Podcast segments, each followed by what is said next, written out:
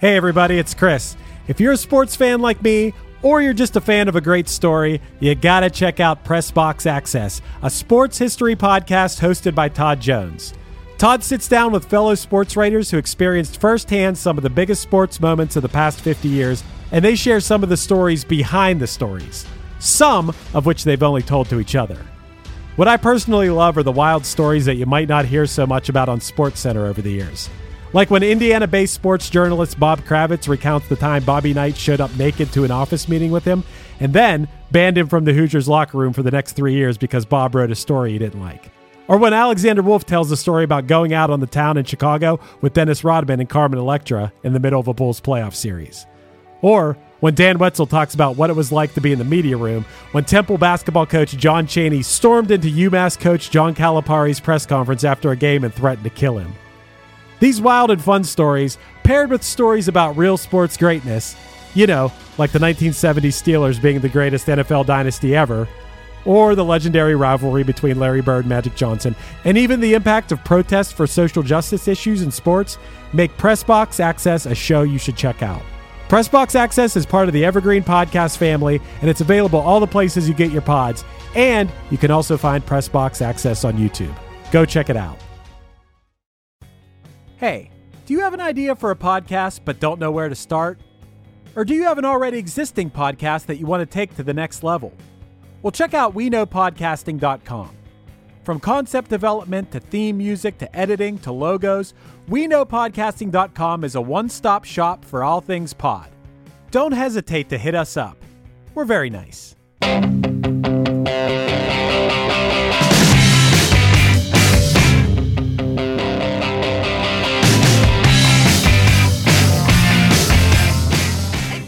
Few bands have ever been helped more by a music video than OK Go. They had faith in their own music when their record label didn't, and they took advantage of internet virality to launch their career. Unique, eye catching videos continue to be their thing, but the choreographed treadmill routine of Here It Goes Again will forever be the legacy of the band among people who only know them in passing. Is it worth going the extra mile to listen to more of their music, though? Stay tuned to find out.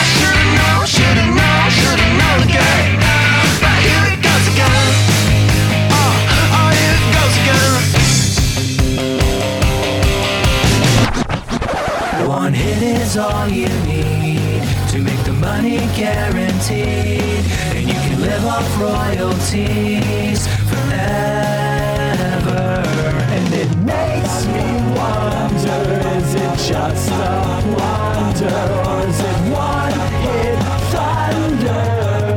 So, Dave, you're the host of the Maximum Mediocrity podcast, and I got to ask, is that why you picked OK Go today? Yeah, absolutely.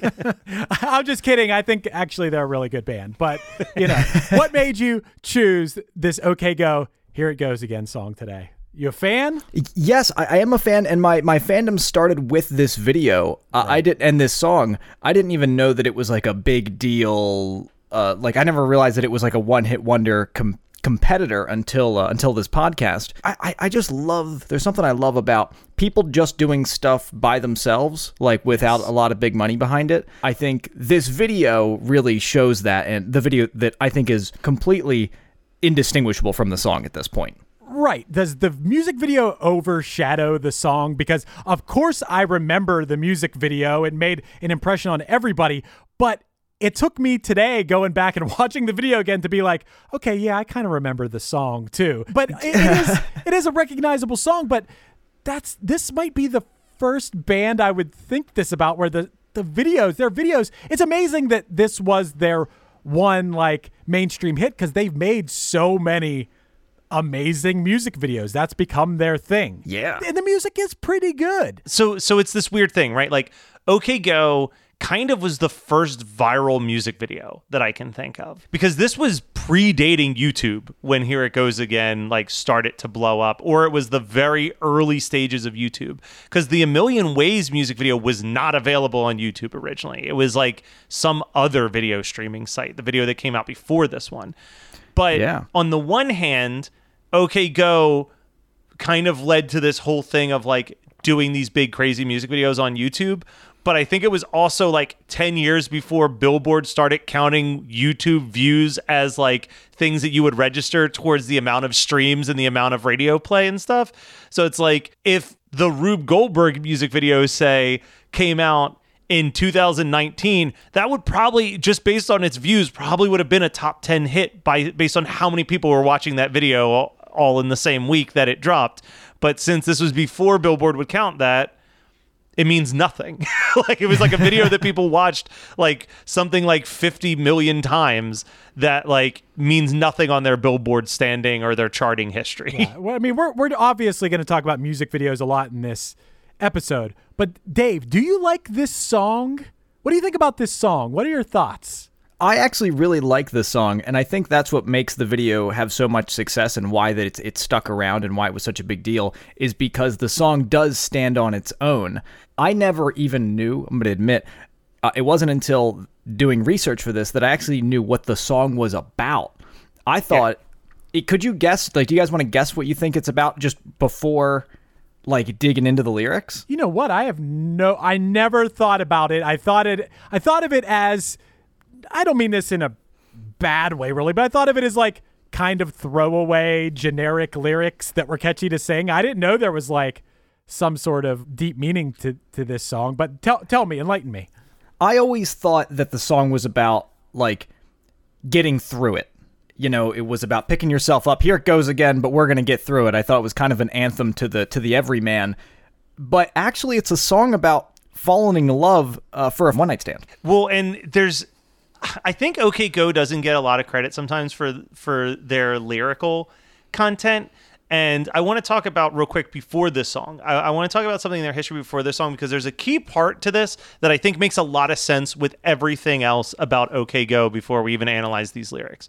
So, Chris, I'm not sure how much you researched about the history of OK Go, but I predict that by the by the end of this episode, you are going to be a huge fan of OK Go's creative output and their I, creative I, drive. I already, I already am. And by the way, Matt, before you get into that, for people who are listening right now, there might be people out there being like, "Why do you guys keep talking about the music video?" Well, for anyone who might be unsure about that, it's a music video where it's just a single camera setup. Probably cost nothing to make, minus having six treadmills in the room. Whether mm-hmm. they could have filmed it at a gym, who knows?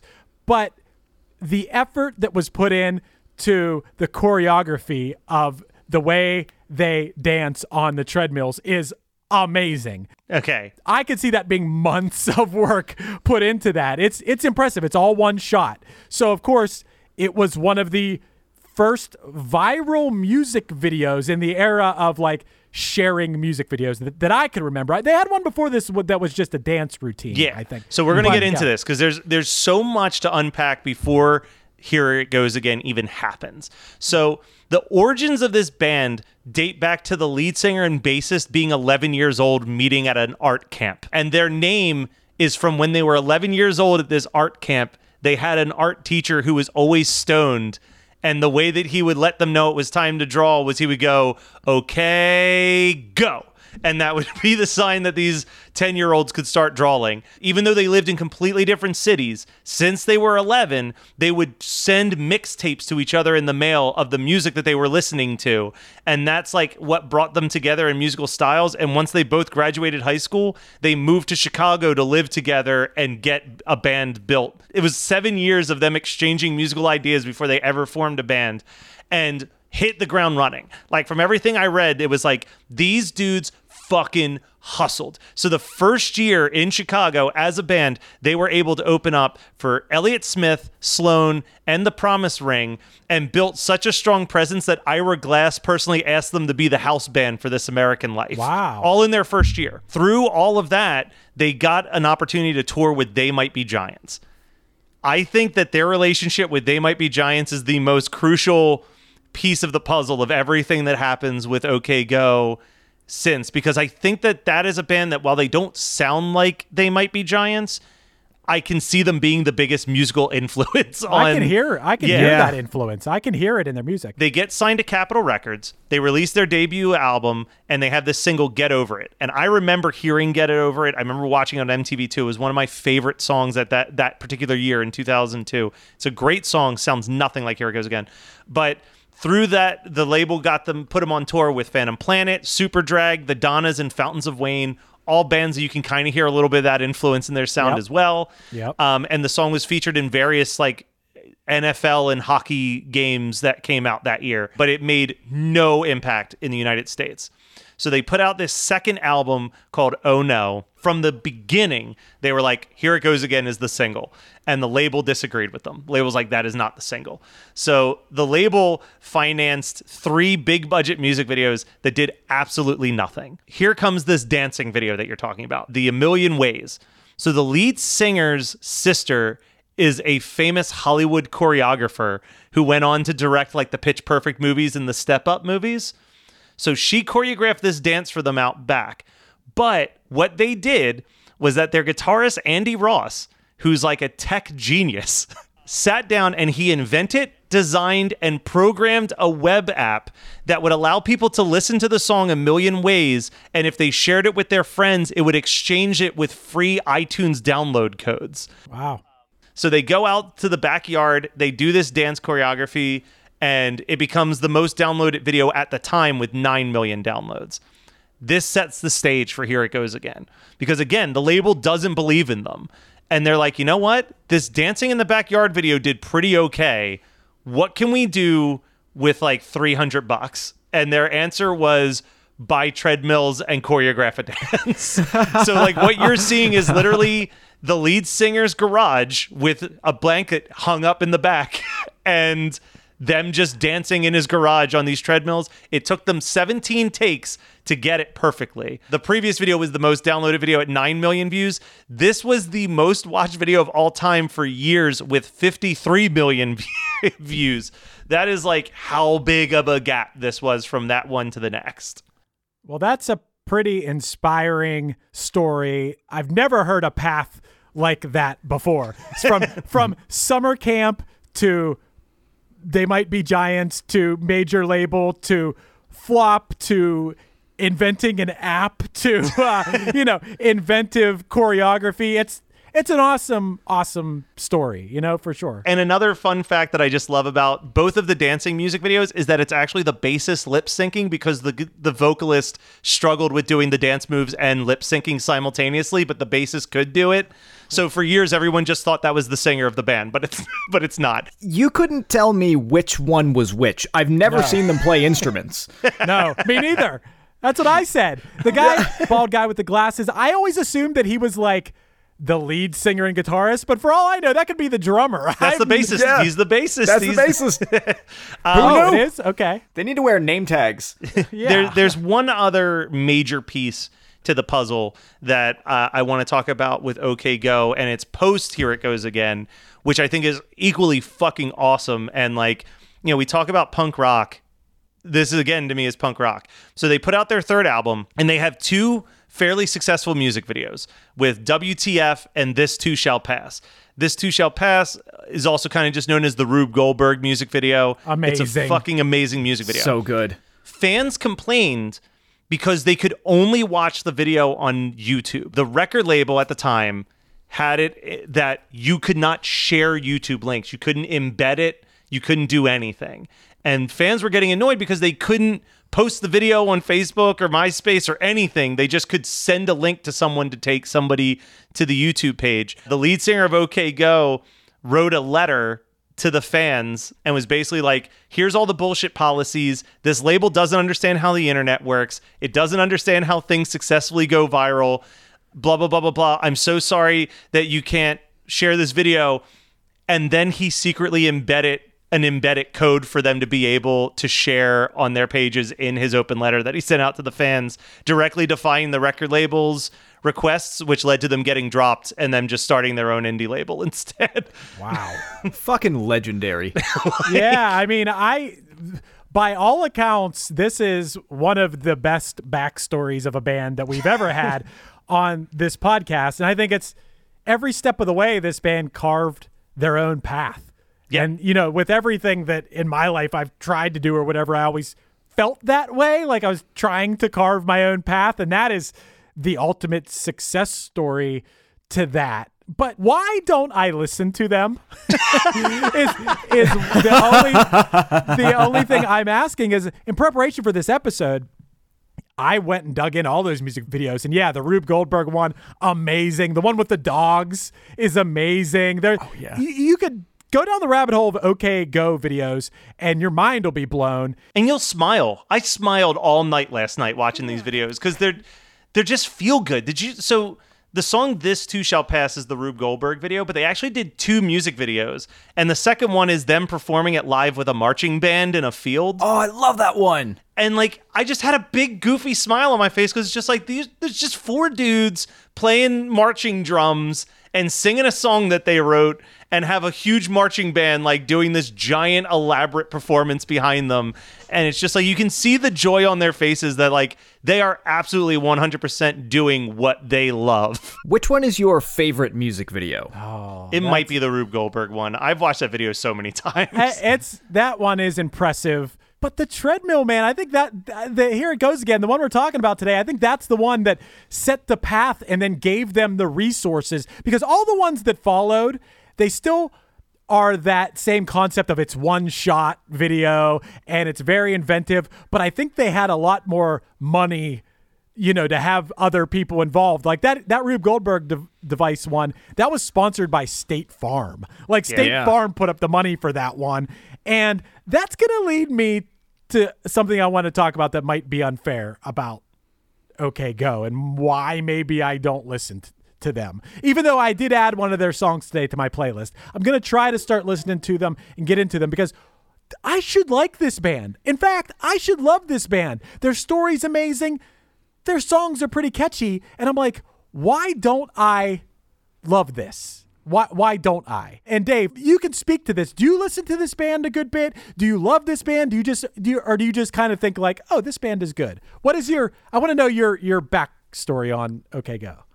I've definitely listened to every song at least once, and they are kind of their hits are consistently in my rotation. Definitely think that I listen to the Oh No album the most, but even the one after that, The Blue Color of the Sky, I believe it's called, that one's got bangers on it too. Uh, I wouldn't say I know every song, but uh, but yeah, I've dabbled. So here's my theory of why I don't listen to them. And okay, go guys, if you're listening, you're super inspiring. Your band's really good. Your music videos are amazing. I would love to follow in your footsteps. But here's why I think I don't listen to them.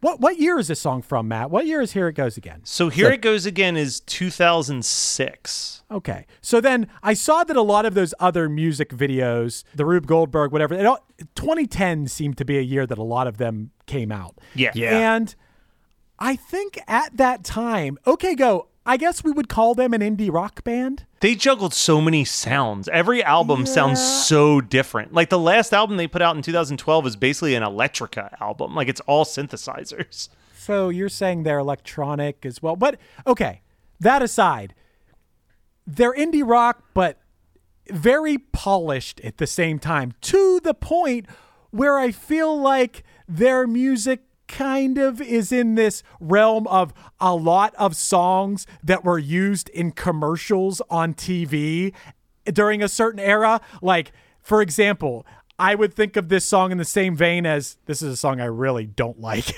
but in the same vein as that, I can make your hands clap, clap, clap, clap, clap, clap. You know that song? I Oh, think it's yeah. Fitz and the Tantrums, I think it is. Or like at a certain point, there were car commercials using like Phoenix songs and stuff in them.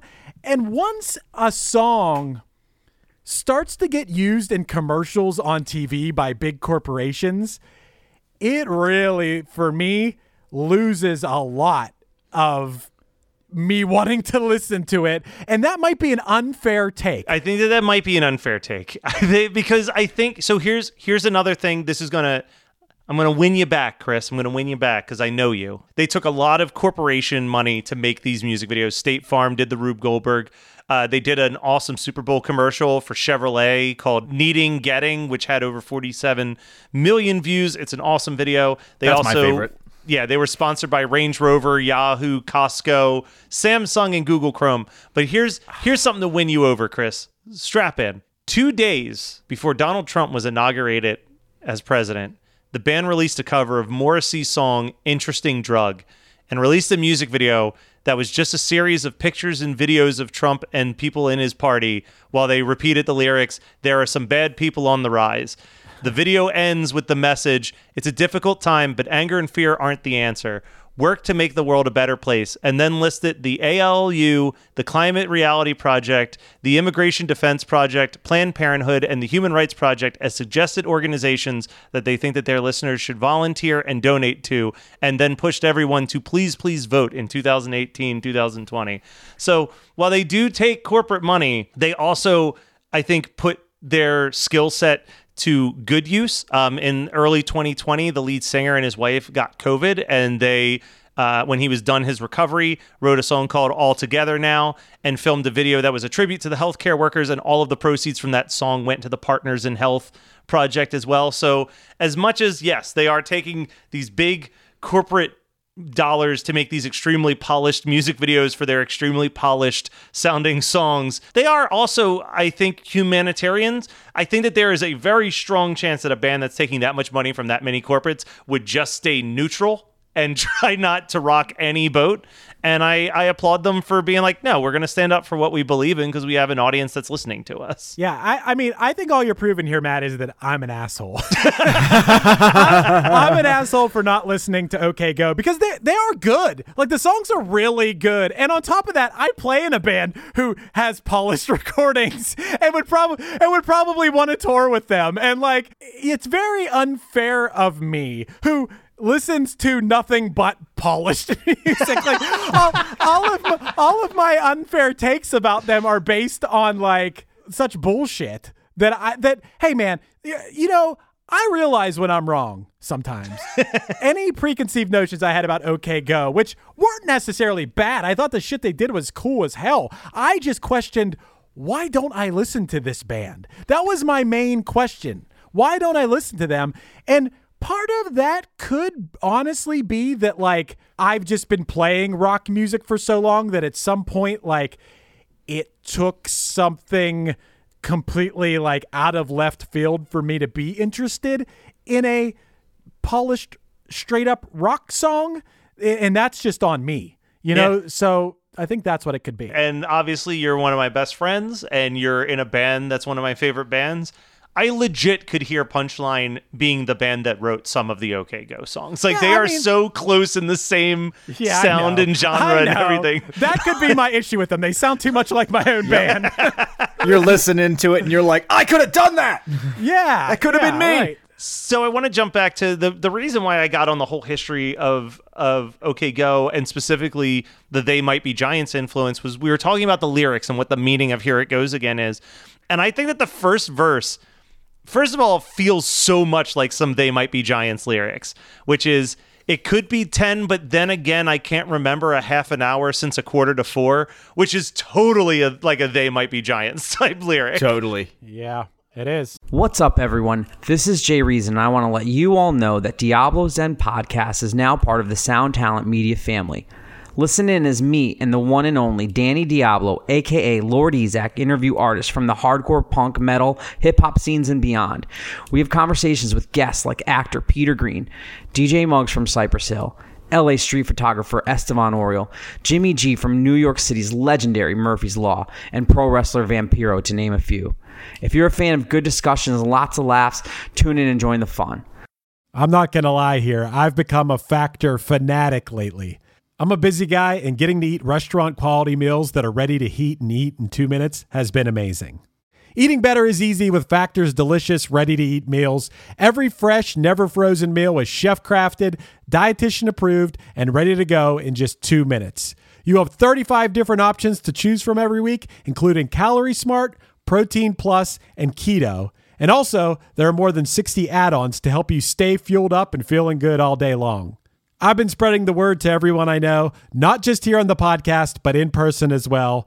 Factor is the perfect solution if you're looking for fast, premium options with no cooking required. You get as much or as little as you need by choosing your meals every week. Plus, you can pause or reschedule your deliveries anytime. And the math doesn't lie. Factor is less expensive than takeout. Plus, considering every meal is dietitian approved, it's also nutritious and delicious. So what are you waiting for? Get started today by heading to factormeals.com slash one hit 50 and use the code one hit 50 to get 50% off. That's code one hit 50, the words one hit and the number 50 that is, at factormeals.com slash one hit 50 to get 50% off. But then the second line of that verse that I love is throw on your clothes the second side of Surfer Rosa and you leave me with your jaw on the floor. So Surfer Rosa is a famous Pixies, album. Yep. Pixies album. So what's on the second side of Surfer Rosa? You know, funny enough, it's actually the famous Pixies song, Where Is My Mind, Matt? Thank you for asking. That's I mean, I think that that says a lot about what you're saying with the song where it's like it's a song about falling in love with with a one night stand. And I think that there I think there's a reason why he says the second side of Surfer Rosa is the idea of like falling in love with a one night stand. You're probably like, what am I fucking thinking? Like, where is my mind right now? Are, are any of you guys any good at one night stands at all? Never. you know, I, I feel like I'm, I'm really putting myself out there, but I don't know if I've had one. Come on, Chris, you've had to. No, I don't know. I, you know what? I always end up really if I if I care enough to like hook up with somebody, I end up re- actually liking them.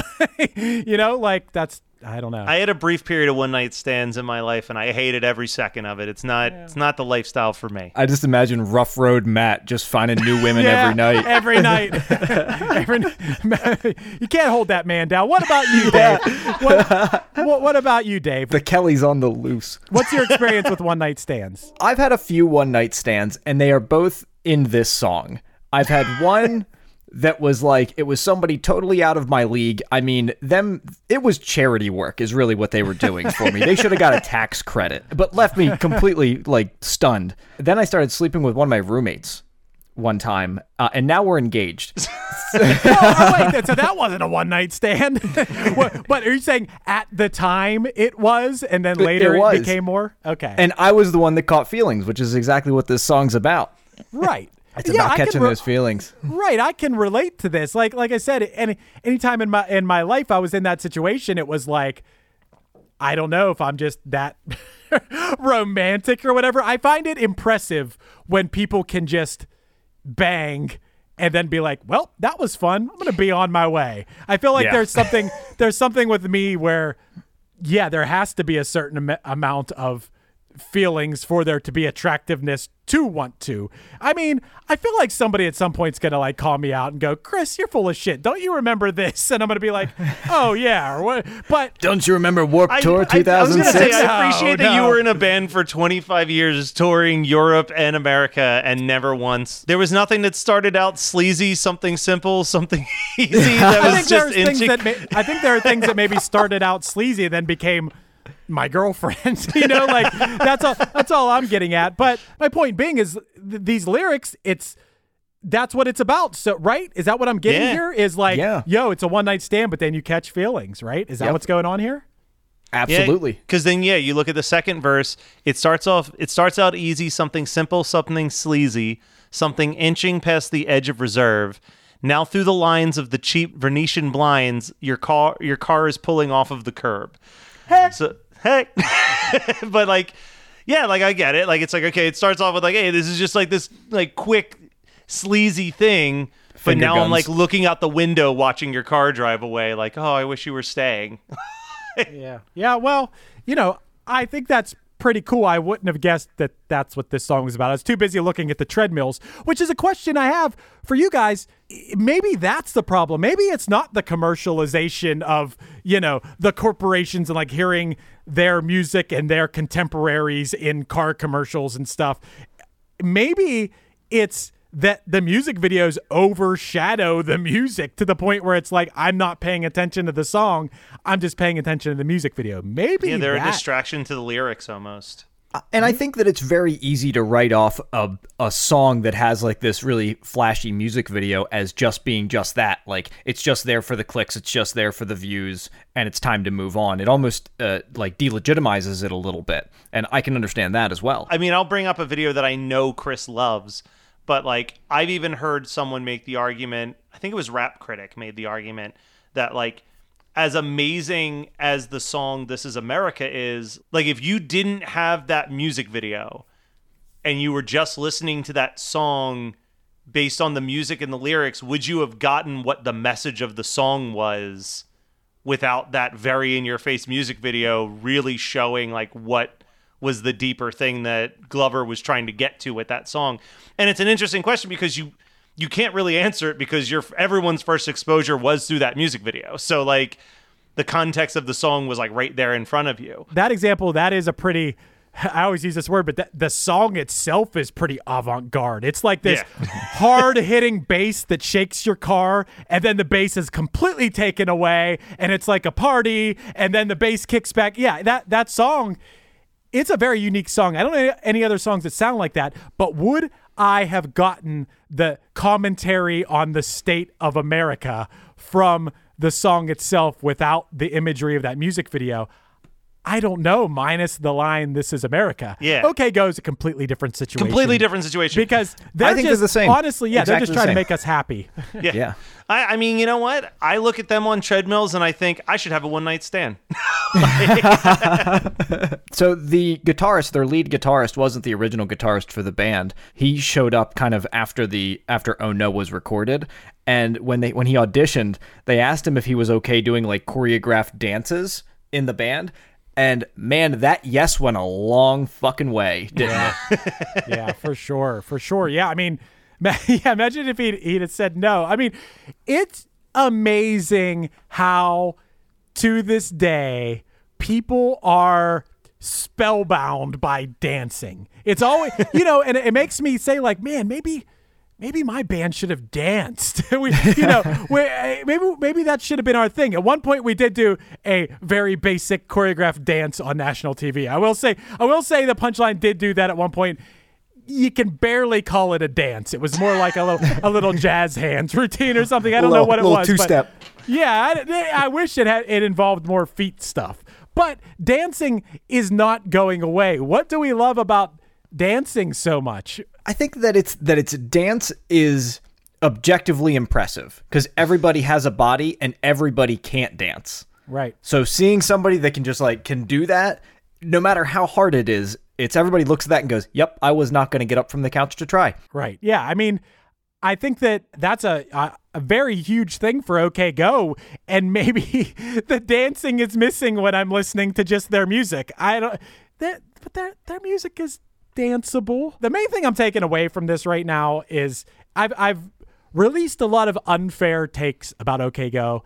The main thing I'm taking away from today is I am gonna dive into OK Go moving forward. And what's ironic about this is every day I run on the treadmill.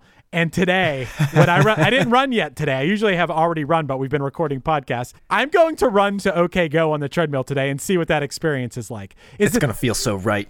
this album, this album called Oh No, that this song is on? Is that right? Yes. I, that is what I'm going to listen to today. I can't wait to to experience it. I, I it could be interesting. I mean, I'm going to tell you my two big recommendations. This too shall pass, which again, the Rube Goldberg music video. That song as a standalone song is an awesome song, and as I mentioned before, their very first single, "Get Over It." I think that song's a fucking banger, and I'm still mad that that song wasn't a huge hit. I'm also going to recommend uh, Needing Slash Getting because I heard that song on the record before I watched the music video and I fell in love with it with that first. So I know it stands up by itself. Well, also one more thing that we got to talk about before we before we end here.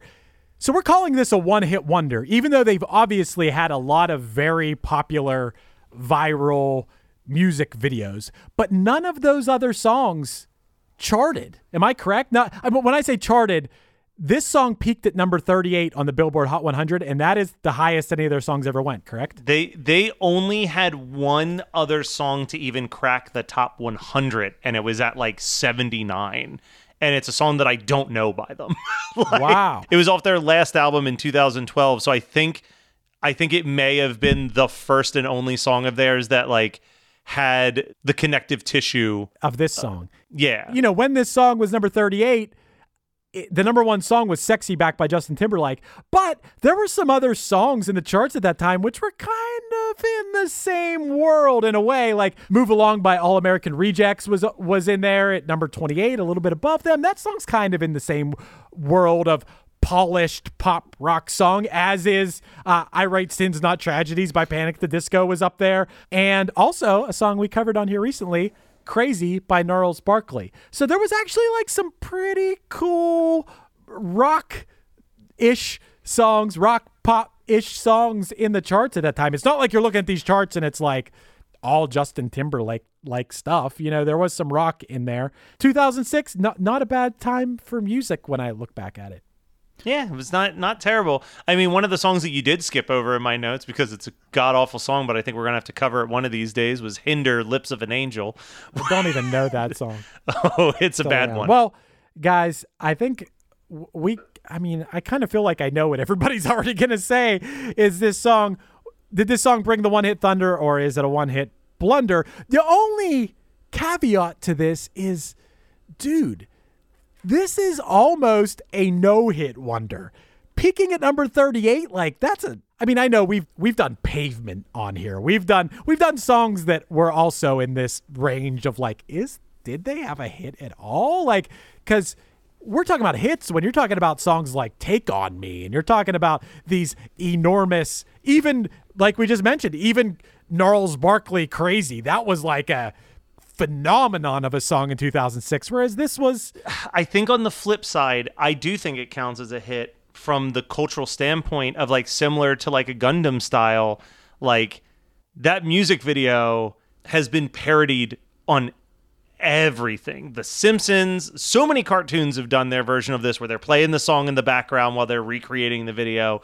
Like it was the the video was such a cultural phenomenon that they didn't even perform the song at the VMAs. They just did the treadmill dance at the VMAs. like, it's such a fun it's a, such a fun path for a for a band and even it's almost like they're bigger than a band they're just like a creative force in every aspect music and music they'd probably be pissed if they heard me say this but it feels like music isn't even the number one like thing they're best at. I think they're a really good band, and I'm gonna find out how good of a I'm gonna dig in. I think they're a really good band, but I think that as entertainers in general, they they might be even stronger. You know, they They're- ascended. Yeah. just, just entertainers. and you you know to go back to the idea that they were getting corporate sponsorships for these music videos like really can you blame either side of that you know what i mean like it's like a can you blame a band who just got dropped from their record label but has an opportunity to just continue to be a band because major companies want to sponsor their music videos but then like the flip side is like can you blame a sponsorship that sees a band that so clearly understands how to make something a viral success and not pay them a bunch of money Well- to like plaster your your company's icon on on their next project like Yeah, I mean, this might be everything about them. They're a creative, they're a creative powerhouse. They carved their own path. They're still a band. They're they've done everything I could ever hope and dream to accomplish in the world of music and entertainment. They're amazing. Questionable whether this is considered a hit, but that aside, very, very, I don't know if petty's the right word of me, but yeah, Matt, of course it won me over that as a band they spoke out against Trump. Like, of course, of course, I, of course, of course, when Trump is uh, rising to power, I'm like, where's Bruno Mars? Where's uh, Drake? Where's all these people that I like their music? Where's keeping- Coolio? God damn it! yeah, all these people, all these people, band, even a lot of bands are like keeping their mouth shut because they probably are worried about losing fans.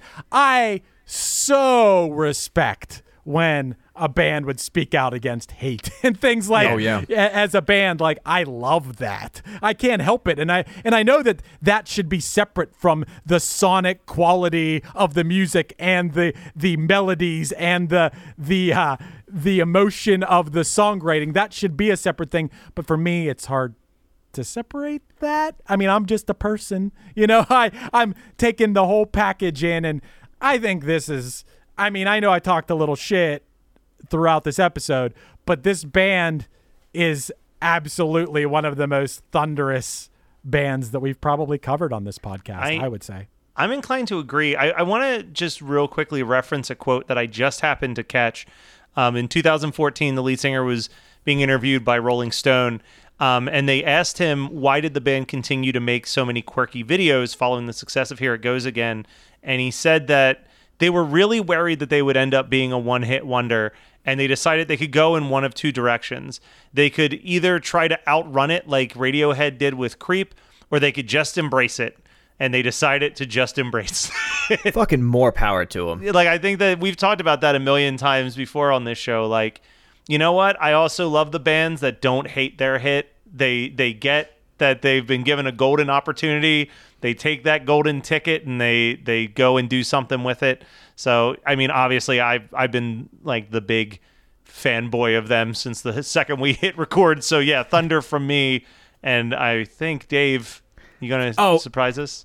absolutely thunderous over here. And Yeah. and to piggyback on, off what you said there about about when when you get the thing that works, I think the best thing you can do is just lean into it hard. And they leaned into it, and they've had careers ever since. Yeah, imagine if after this success of this music video and song, they would have made their next three music videos would have just been them like looking cute and playing their instruments. You know, like that would have been probably the end of their career. But instead they were like, "Oh, we probably they probably made some money. You know, that's a lot of plays. They had some money to then take what they do to the next level. A better camera, uh, hiring, you know, that Rube Goldberg device at the end of the video, they show all the people involved. There's a lot of people involved in that music video to make that thing happen. And yeah, they they leaned into it and yeah, that that's awesome. It's really, really awesome. And and I haven't I'm not even deep enough into their catalog to know. Matt, you said they got into more electronic elements.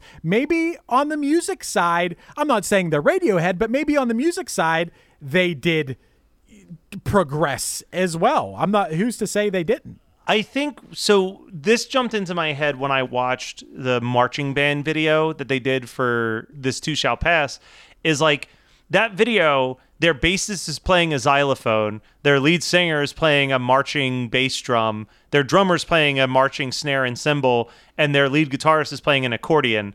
And it made me kind of dig into like, oh, this band is also like a bunch of multi instrumentalist dudes who can like play multiple different sounds. So I think that as you get into those later records, it is them just expanding like, hey, what else can we fucking play? Hey, you know how to play the synthesizer? Let's just load that shit up on this album.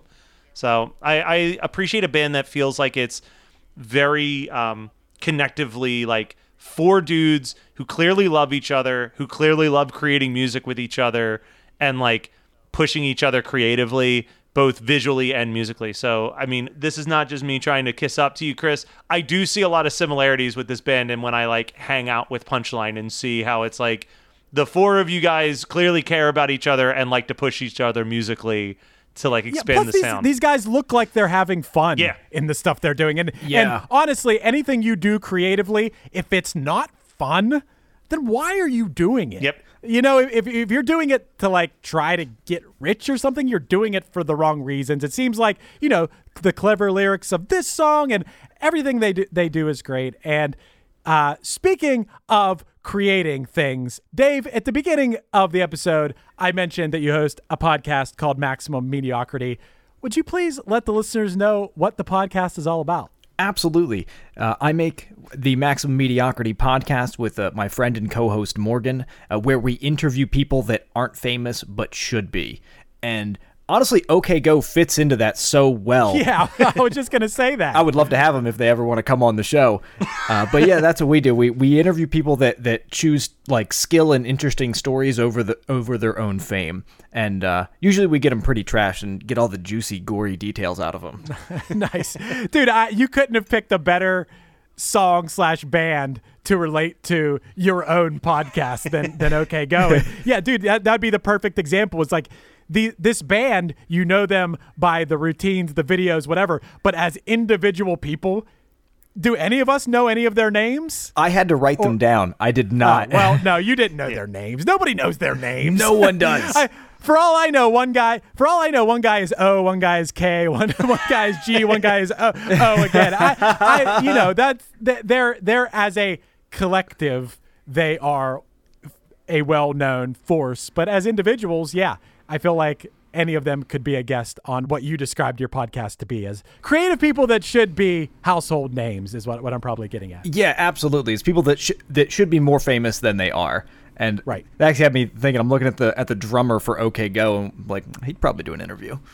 Yeah, I, dude, I, I can snipe that. I, I guarantee you, these guys, if we reached out to them, that like at least three out of four of them would would probably do it. But uh, thanks for coming on today, Dave. Hey, thank fun. you so much for having me. This was so much fun to do. Even before we hit record, I was having so much fun doing the research. So th- thank you so much for having me. This was amazing.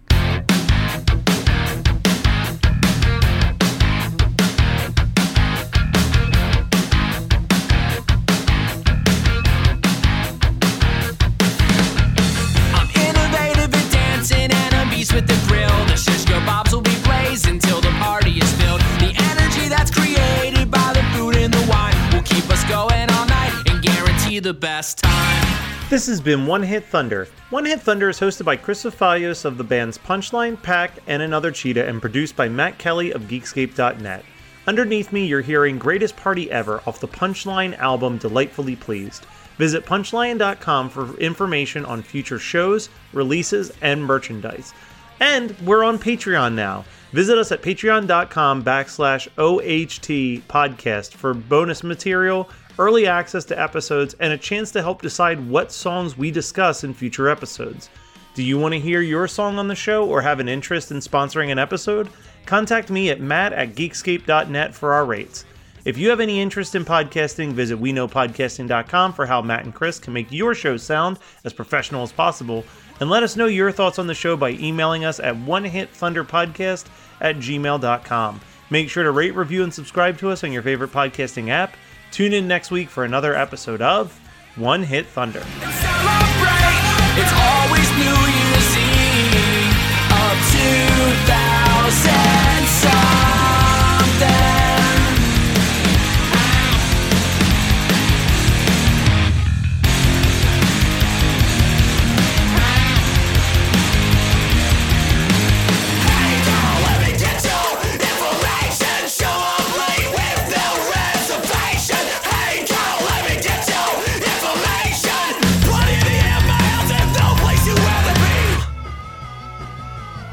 You're listening to the Geekscape Network.